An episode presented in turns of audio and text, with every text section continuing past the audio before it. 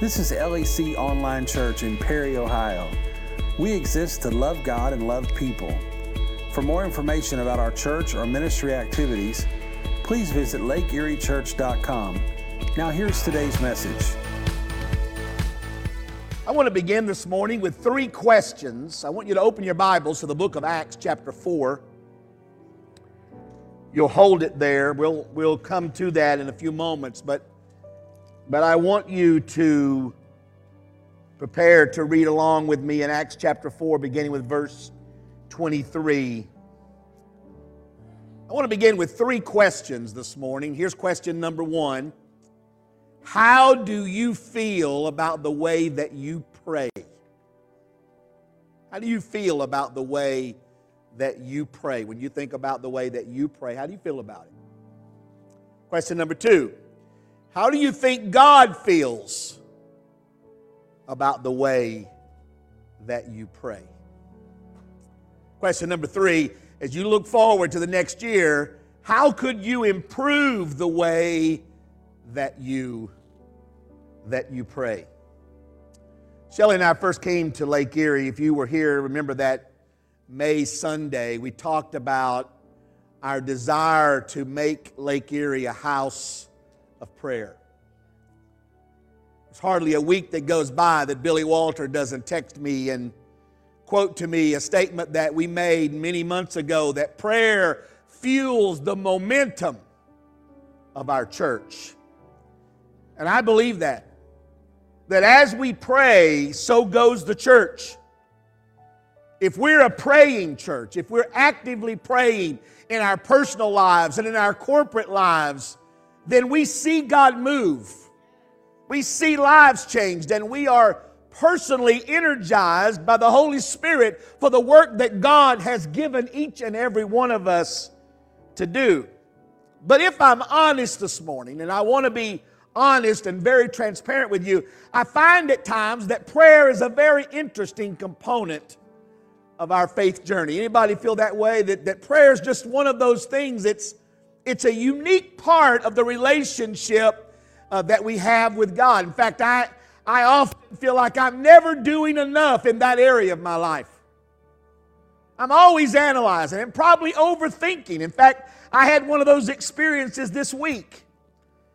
You know, I, I know that the prayers that touch the heart of God are the prayers that are simple, the prayers that are, are authentic, and the prayers that are heartfelt. But you know what I learned about myself? What I've learned at times is that I tend to use prayer as a comfort for my soul and not necessarily as a weapon of spiritual warfare. Now, don't misunderstand. I think prayer can be both. I think that prayer can be comforting to your soul. But I think that God wants you and I to understand that prayer in your life and my life was never designed to be safe. Prayer was never designed to be something that was safe. I've been thinking about the kind of prayers that I've prayed in recent days. Now, don't fall out. Don't write me no letters.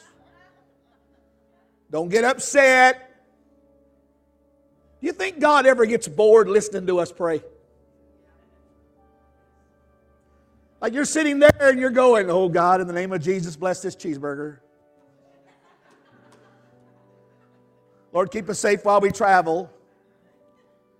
Think God ever goes, just eat the cheeseburger?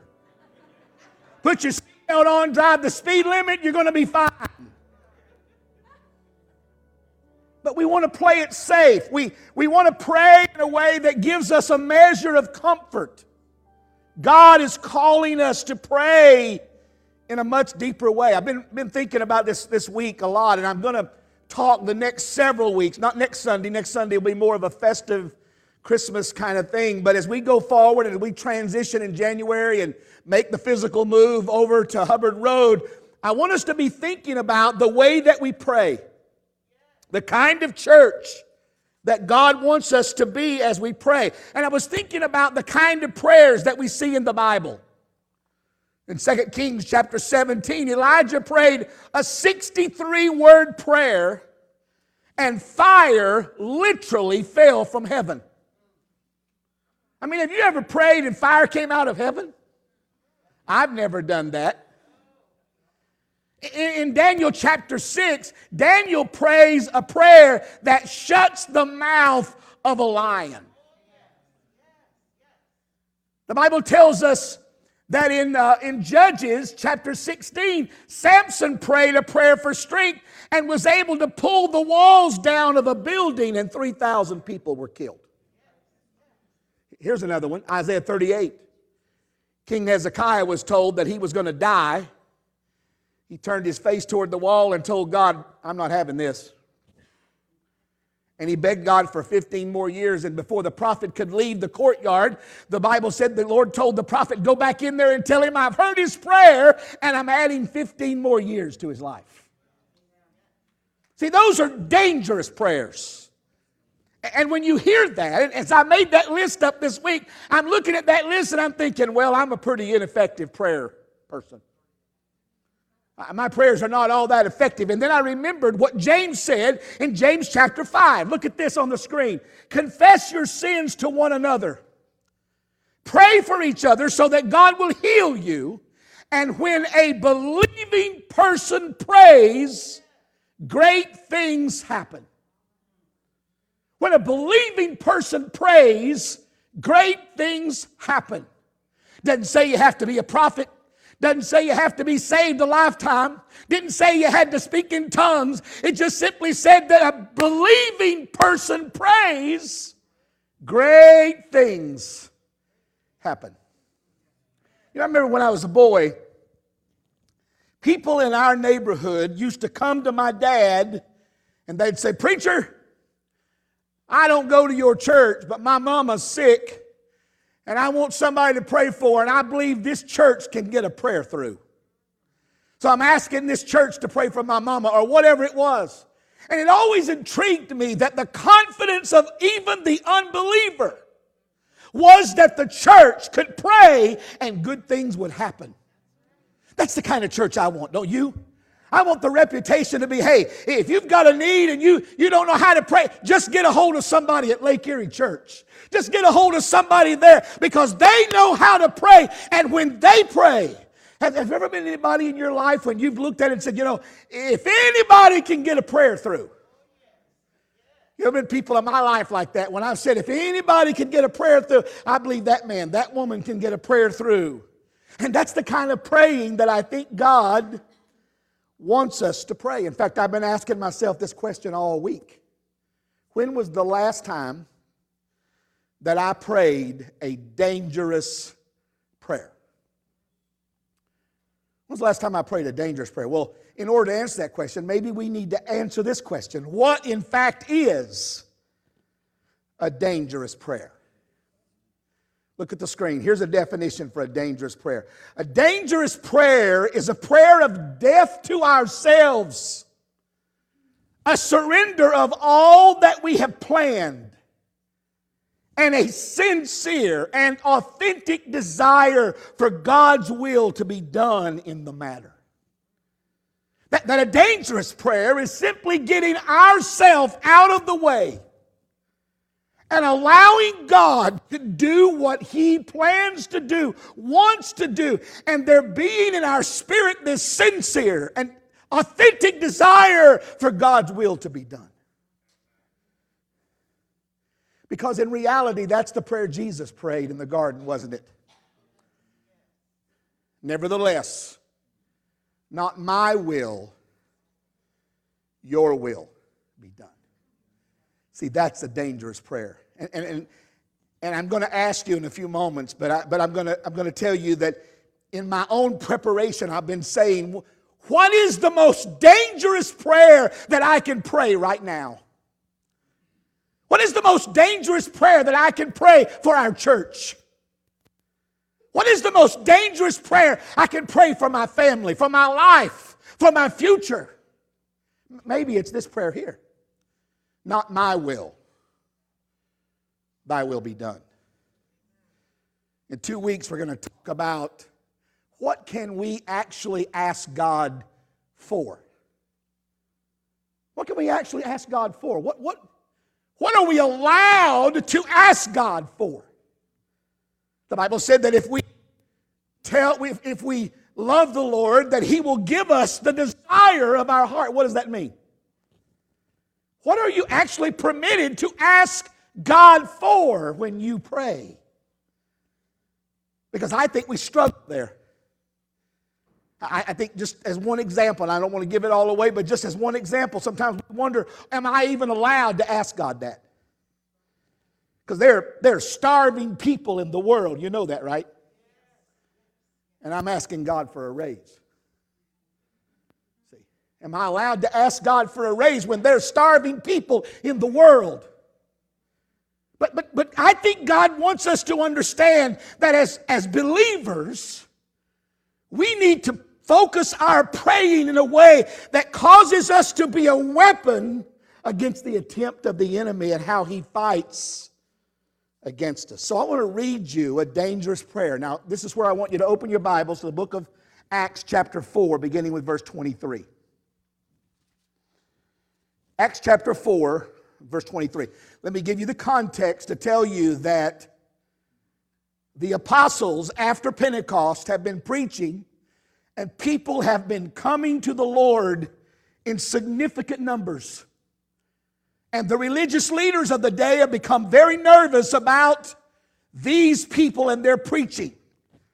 And so, after Peter has preached and a crowd is gathered, the Bible said they laid hold of them, brought them before the council, and said to them, The last time we talked to you, we told you that you were not to preach the name of Jesus anymore. And yet you have continued to fill the city with this preaching, and you're making us responsible for the death of Jesus. And so they were going to do harm to them. And a wise man on the council said, Don't do that. You could, in fact, be fighting against God. If God is with these men and you try to do harm to them, then you're fighting against God. Let it go. Let's see where it takes us. And they agreed to do that, and they flogged them, beat them and threatened them and sent them on their way. Pick it up in verse 23. As soon as they were freed, Peter and John returned to the other believers and told them what the leading priests and elders had said. When they heard the report, all the believers lifted their voices together in prayer to God. Here's their prayer O sovereign Lord, creator of heaven and earth, sea and everything in them. You spoke long ago by the Holy Spirit through our ancestor David, your servant, saying, Now they're about to quote Psalms 1 1 and 2. Where, why are the nations so angry? Why did they waste their time with futile plans? The kings of the earth prepared for battle. The rulers gathered together against the Lord and against his Messiah. And then they pick it up again. In fact, this has happened here in this very city. For Herod Antipas, Pontius Pilate, the governor, the Gentiles, the people of Israel were all united against Jesus, your holy servant whom you anointed. But everything they did was determined beforehand according to your will. And now, O Lord, hear their threats and give us, your servants, great boldness in preaching your word. Let's read that again. And now, Lord, hear their threats and give us, your servants, great boldness in preaching your word. Stretch out your hand with healing power. May miraculous signs and wonders be done through the name of your holy servant Jesus.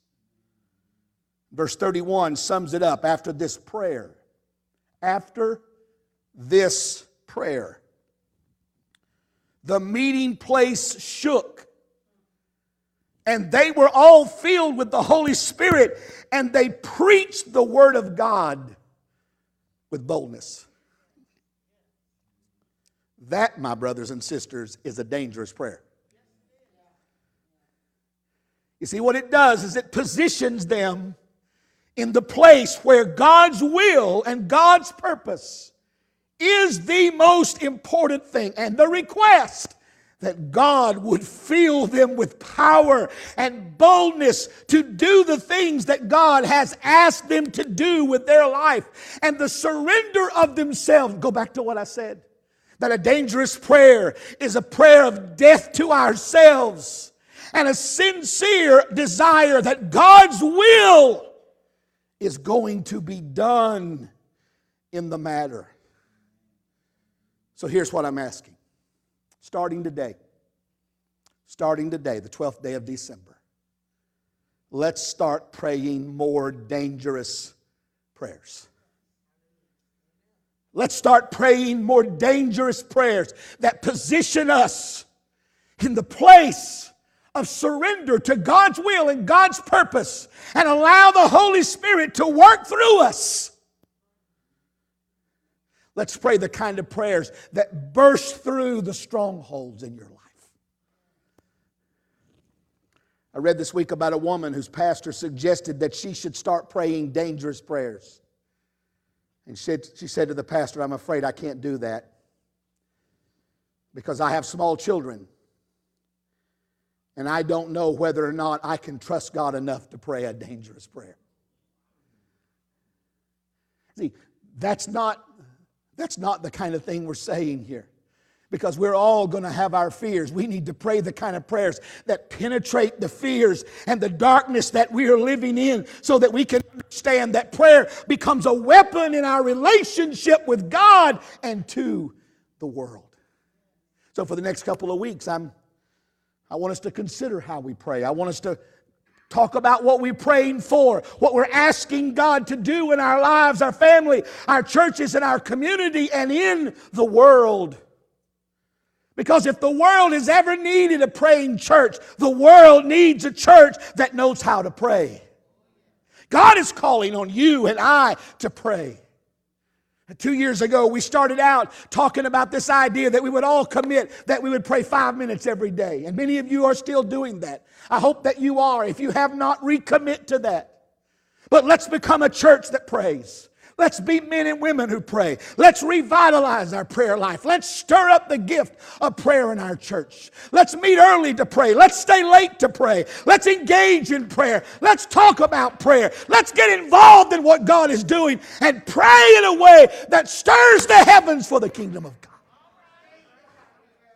The old timers would say, let's ring the prayer bells of heaven. Let's get involved in praying in a way that we actually become a threat to the devil in this community. I feel the Holy Ghost of God. We can pray the kind of prayers that we can make the devil nervous in Lake County. We can pray the kind of prayers that we make the devil nervous in your household because there is a God who responds when we pray and we believe in his power to accomplish great things. I want the kind of prayers that break strongholds over our lives and our families. Do you know God wants to break the strongholds that the enemy has erected around your life? I want to pray the kind of prayers that crush fear and anxieties that we're dealing with. We have people in our church, we have people in our families who struggle with fears and anxieties. And as I've thought about this this week, I'm saying, God, help us to be a church that can pray beyond our fears, pray beyond our anxieties, and sense the peace of God that there is a God who has everything under control. Though the mountains be moved and the rivers, there is a river, there is a God who takes care of us. My Heavenly Father. I want to pray the kind of prayers that empower us over our many temptations. You say to me, Pastor, I have been so tempted. Well, you know the answer to that? Pray. Pray. If you're being tempted, pray. Jesus said that. Pray that you not enter into temptation. Pray. And we pray the Lord's Prayer that the Lord will not lead us into temptation, but deliver us from evil. The kind of prayers that empower us over our many temptations. The kind of prayer that calms the rage and the anger that's in this world. I don't know if you think about it, I, I do from time to time. why is everybody so angry? Why is this world so full of rage and anger? It's, it's going to be petty, so forgive me. I'm not perfect. So I have my pettiness. But somebody got on our Facebook page this week and took me on because I simply said in my response about church today if you're sick, stay at home. And I guess that must have pushed his button because he was so angry. And I just very politely wrote back, and I, said, I don't know why you're so upset about that. I just was trying to be courteous. People know to stay home. I just remind them if you're sick, stay home. But why are we so angry? Why is the world such a rage? Why is everything a battle and a war? God, help us to pray in a way that brings a peace to the world. Emmanuel, God is with us. We don't have to be angry. We don't have to be mad. We can be people of peace. Blessed are the peacemakers. Because I still believe the promise. Listen to me. I still believe the promise of God. Look at the screen.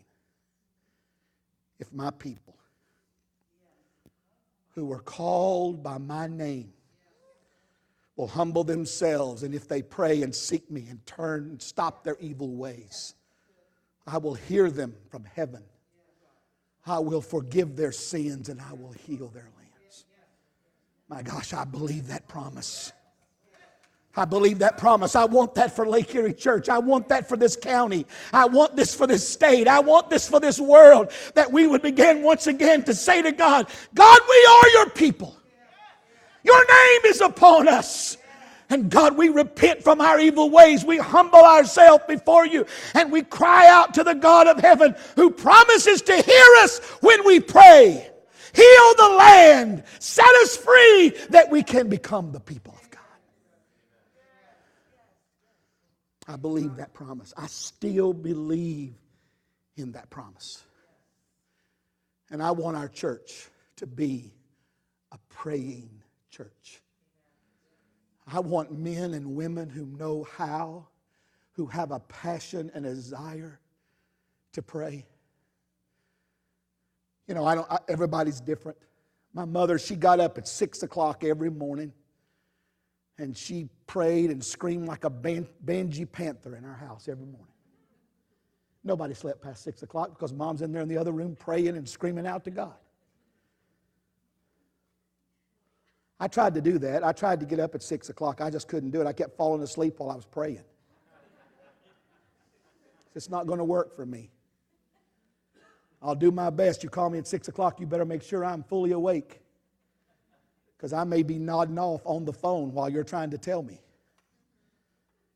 So I've had to find other ways to connect my heart in prayer. I pray in a lot of different places. I love to come in this sanctuary and pray. I love to come in here and walk and pray. I love to go stand in the kids' church and pray over the children. I love to sit in the chairs where the children sit and pray over those children. I love to pray walking in the parking lot. I love to pray in my neighborhood. I've just found the variety of places. I love to pray in my car. I pray in my car probably as much as anything because if I'm driving back and forth or doing things, I find it to be an opportune time. You know, I can listen to people on the radio rail about how bad the Cleveland Browns football team is, or I can pray. So I've decided to turn the radio off and just pray for the Cleveland Browns.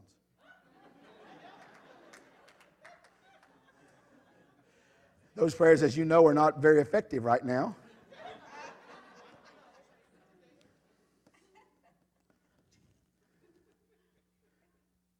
What would happen if every one of us would begin to pray dangerous prayers? By dangerous prayers, we're talking about the kind of prayers that separates us from our own selves and our own desires and our own needs and positions us in a place that says, I want what God wants. I want what God wants from my family. I want what God wants from my health. I want what God wants from my children. I want what God wants from my marriage. I want what God wants from my career.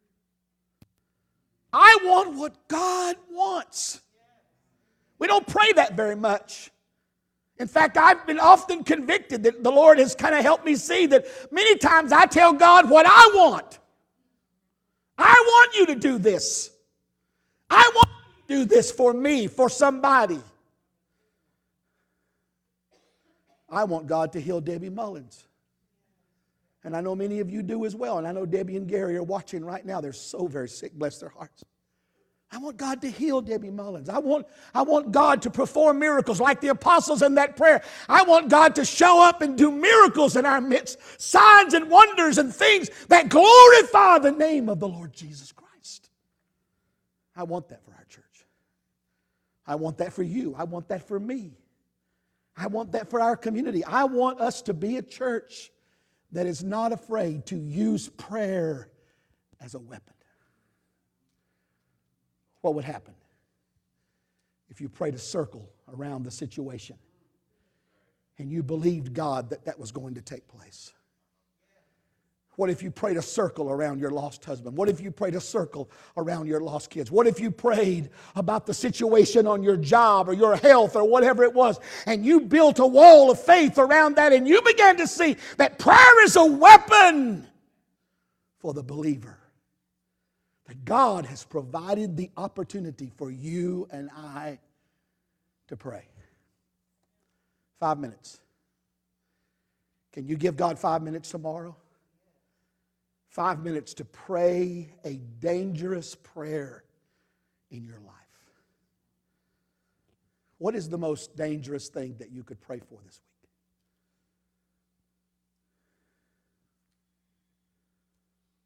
I mean, if you think about your life, you think about what's going on, you think about what, what's the most dangerous prayer that you could pray this week?